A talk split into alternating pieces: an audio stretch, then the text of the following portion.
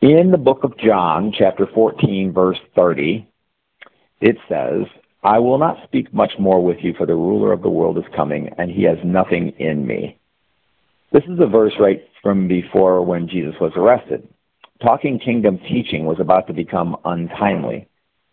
The order is the order of the day would be to suffer and die. That was Jesus' next major task.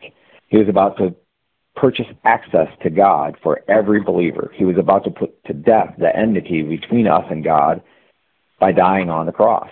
He was about to become sin so that we might become the righteousness of God.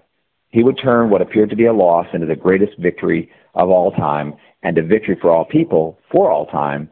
But during the process, he would say little because, quote, the ruler of the world was coming and the ruler of the world had nothing in Jesus.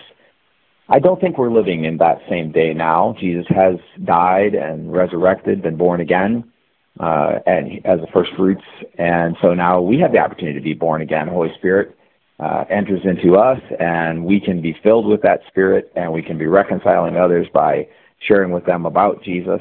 However, I wonder if there isn't a time in the future where the news is such and the the ways of the world is such that no one wants to listen anymore when men scoff and mock rather than take a second to consider the truth.